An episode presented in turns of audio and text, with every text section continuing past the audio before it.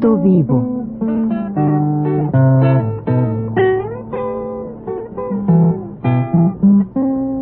Mis décadas.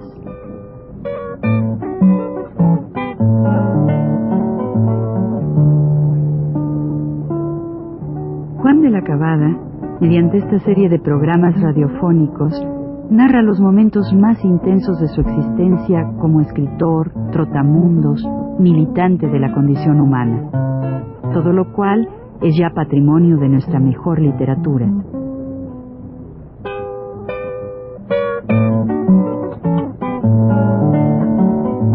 Con ustedes, Juan de la Cabada. Buenas tardes. Ahora ya no se dice noches, ya se dice tardes. Buenas tardes. Pues de aquel mitin de que hablaba yo, que se celebró en el cine Mina, podíamos hacer destacar que acudió muchísima gente. A pesar de la represión, a pesar de todo, hubo mucha gente en el cine, estaba lleno y da mucho gusto cuando uno trabaja para una de estas cosas ver cómo el público responde al, al, llamado que se hace, en este caso muy importante, porque era nuestro, nuestra contribución de cada año a alertar al pueblo acerca de la guerra que se aproximaba y también de los grupos que ya se andaban formando aquí, de los llamados dorados, o sea, esa cosa que se llamó Acción Revolucionaria Mexicanista que vamos a hablar más largamente después.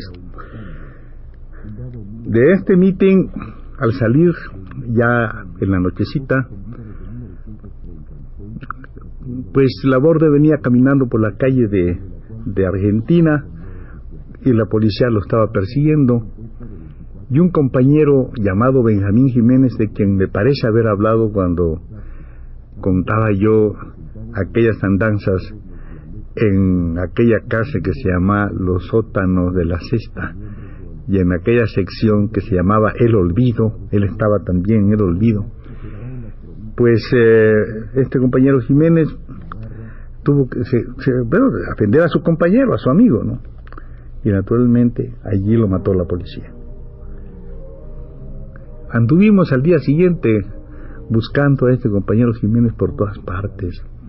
Su esposa, su hijo Mauro, era un chamaquito entonces, anduvimos por, por los hospitales, ¿no? Y fui al, al, al Hospital Juárez.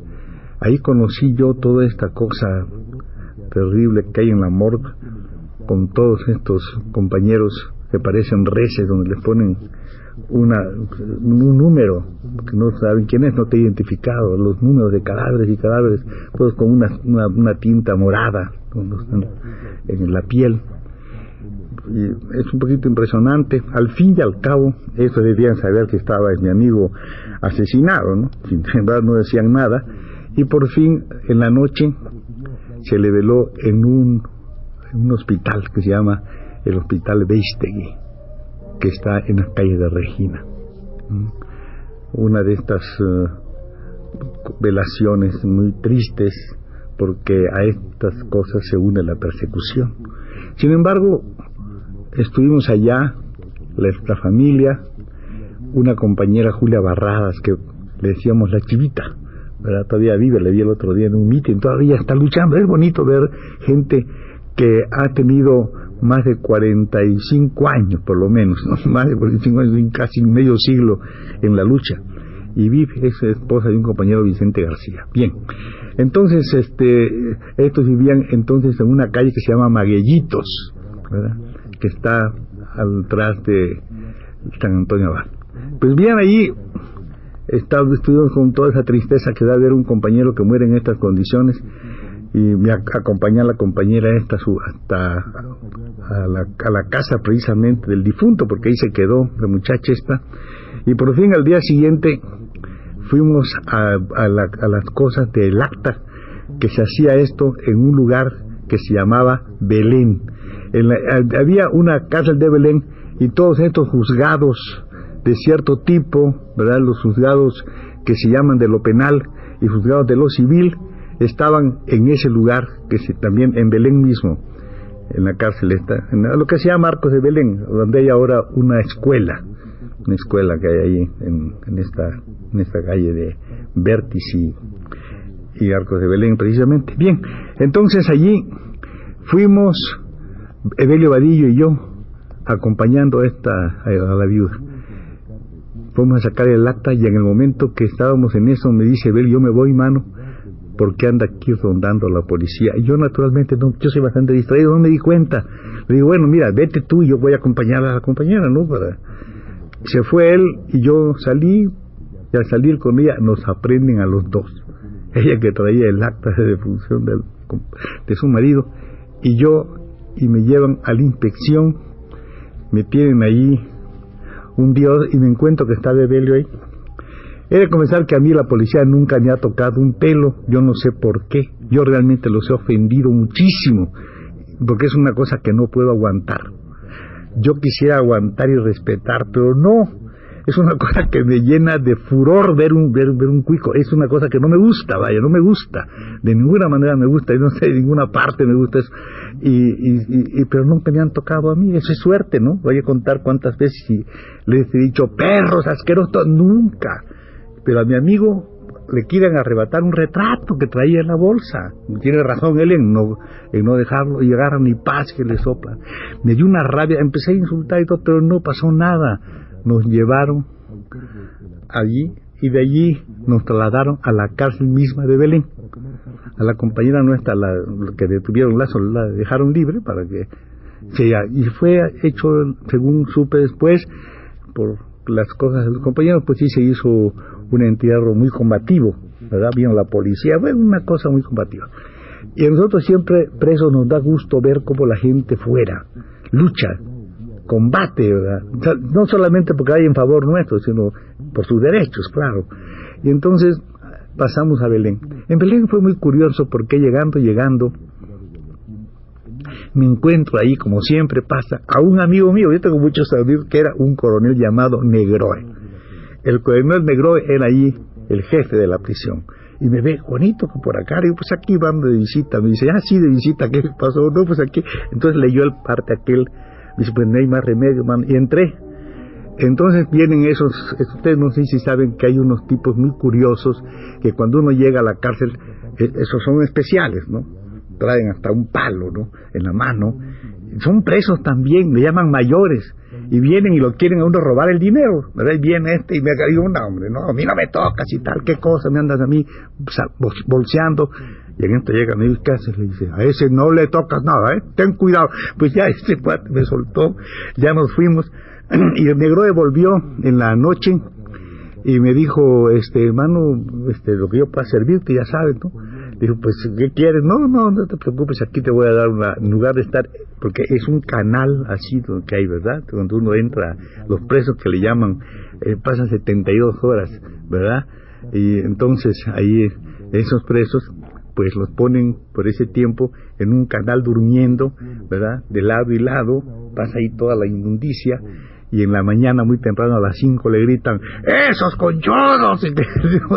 Tiene que levantarse el tiempo y si no le... Eh, ¿Cómo le dicen ellos? Ah, su, su camotazo por el lomazo. Le golpes aquí todo. Bueno, eso es una manera muy estúpida, ¿no? De, de tener una prisión. Yo lo conocí, yo después de eso lo conocí, eso, ese, ese, ese procedimiento. Pero en esos días no. Me llevaron a mí y me metieron en una cosa que se llama este distinción, que es un cuarto, unos cuartos ahí, ¿verdad? Donde tienen a, gente de esta naturaleza que son los, los porque la compañía de tranvías pagaba, no sé si todavía paga, pagaba porque cuando estas cosas que pasan de accidentes, sus agremiados, sus gentes de, vamos, sus empleados, ¿verdad? sus conductores de tranvías, pues los pasan allí y los tienen en distinción, que no es nada más que no estar con aquello, con la, una plebe y aquella, ¿no? Muy chistosa, además que a mí sí me gusta estar, es otra cuestión porque a mí me interesa por escribir y todo, conocer estos caracteres y algún día hemos de contar eso. Y entonces allí nos estuvimos y de repente habla este cuate, el que también estaba en distinción, el mayor aquel que me, quería bolsear, ¿verdad? Todavía era muy chistoso, porque esas conversaciones que hay, uno ve así gentes, gente que sabe uno que, no, que no pueden cambiar, las mejores gentes, los más amables, son los asesinos, es cosa muy curiosa, son muy amables, eh, hay una cosa de compulsión para matar, pero en la otra relación son muy amables, muy simpáticos, ¿no? Había uno que lo encontré varias veces en las cárceles porque mataba cuando podía, era así, era un tipo así curioso, además muy vestido, era un tipo así. Y estos, esto, este hombre, al contrario, Moreno, el prieto ese que me quería bolsear, no sé por qué empezó a querer en menospreciar a los comunistas, ¿no? Y dice él, ay, que los comunistas, ¿qué es eso? Dice que comunista ni que nada. Dile a este, dile cómo yo soy, dice, bueno, man, dile nomás, mano. Digo, ¿qué? Dice, no, pues nada más, que te cuenta que el bate, a ver, que te diga el vato este, que te diga el vato. ¿Qué cosa, mano? Dice, dile a él, dile, dile aquel de los coches que tengo yo Dice, pues sí, se los tiene, tiene, tiene Chrysler y todo, Chrysler Imperial, que no sé qué, güey. Digo, ni qué, más, no, pues nada más, mano, por algo estoy aquí, ¿no? Tú por algo, pero que por comunista. ¿no? Le digo yo, ¿pero qué te ríes, mano? ¿Qué te pasa? No, pues nada, yo estoy por algo. Le digo, mira, mano, hay mucha gente que tiene muchos coches en la vida, muchísimos, desde que nace los tiene y no le pasa nada nunca, mano. No están acaso y tienen muchos 35, 40 carros tranquilamente en su casa. Tienen desde que nacen, mano. Están viviendo en la gloria. No tienen que andar como tú presos. Eso sí es cierto, es cierto. Eso sí es cierto, es cierto. Sí, claro que sí, mano. Y esos pueden robar, tienen patente pagan su patente y roban al mundo entero, trabajan miles para ellos, mano, cientos de miles y están muy tranquilazos, no les pasa nada, les pagan lo menos posible, y ellos agarran la parte del león y le pagan lo menos posible, tienen cientos de miles ahí trabajando en fábricas, ¿y tú qué? Eso sí es verdad, es cierto, que si él muy preocupado se quedó, muy ocupadísimo, y al día siguiente por la mañana dice, oye, ven acá, me dice, ya estuve pensando anoche, anoche, dice que eso, este, que tú dices está bien, ¿no? Pero hay que ver cómo, cómo hacemos, ustedes necesitarán dinero, ¿verdad? Le digo, no, no tanto, bueno, lo que necesita es voluntad y gente, ¿no? Dice, pero dinero, bueno, dinero sí es, pero no, no es para tanto, ¿no? Es, teniendo ganas tú y todos los demás lo hacemos. Dice, entonces, no, porque yo había pensado, dice que ahora que salgamos, que yo salga, a ver cómo pasa, dice, yo me meto y saco lana y hacemos la revolución, dice, así lo hacemos con dinero, mano, verás cómo yo me voy y hago. Él quería ser héroe, comprende, en alguna forma. No hace falta tanto, mano. Entonces, ¿qué? Digo, pues nada, mano. Dice, pero para la propaganda, bueno, sí, pero bueno, vamos a ver, yo voy a pensar. Y se va el día todavía y me dice, ya lo resolví, mano. Digo, ¿qué? Digo, dice, eso, ¿qué eso? Dice, ya, dice, ya cuando salga, tengo mi pandilla, mano, re buena. ¿Tú crees que nos van a aguantar esos panzas verdes que están ahí vuelta y vuelta en el palacio? No, no aguantan nada, mano. Llegamos ahí, paz, dice, y enseguida subo y me siento, era el, tiempo que el señor Ortiz era el presidente, y yo me siento en la silla del viejo, ¿qué te parece? Y entonces ya, te, estamos bien, ¿verdad? ¿Por qué te vas a sentar tú, ma? Pues yo la hice, ¿no? Entonces, ¿quién le va a sentar?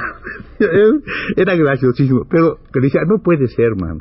No puede ser, porque esa es una cosa de gente, ¿ves? De más gente. Y así, en toda su vida que yo estuve, la oposición que yo le daba, y él todos los días, pensando y pensando y pensando en cómo un día iba él a mandar en México con la revolución. Pero bueno, eso es un poquito ya complicado. Vamos a dejarlo para la próxima, para continuar estos cuentos carcelarios, que se llama, como dije, Estancias a la Sombra.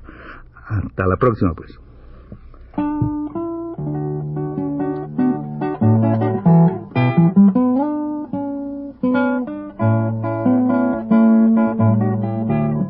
Radio Universidad presentó Recuento Vivo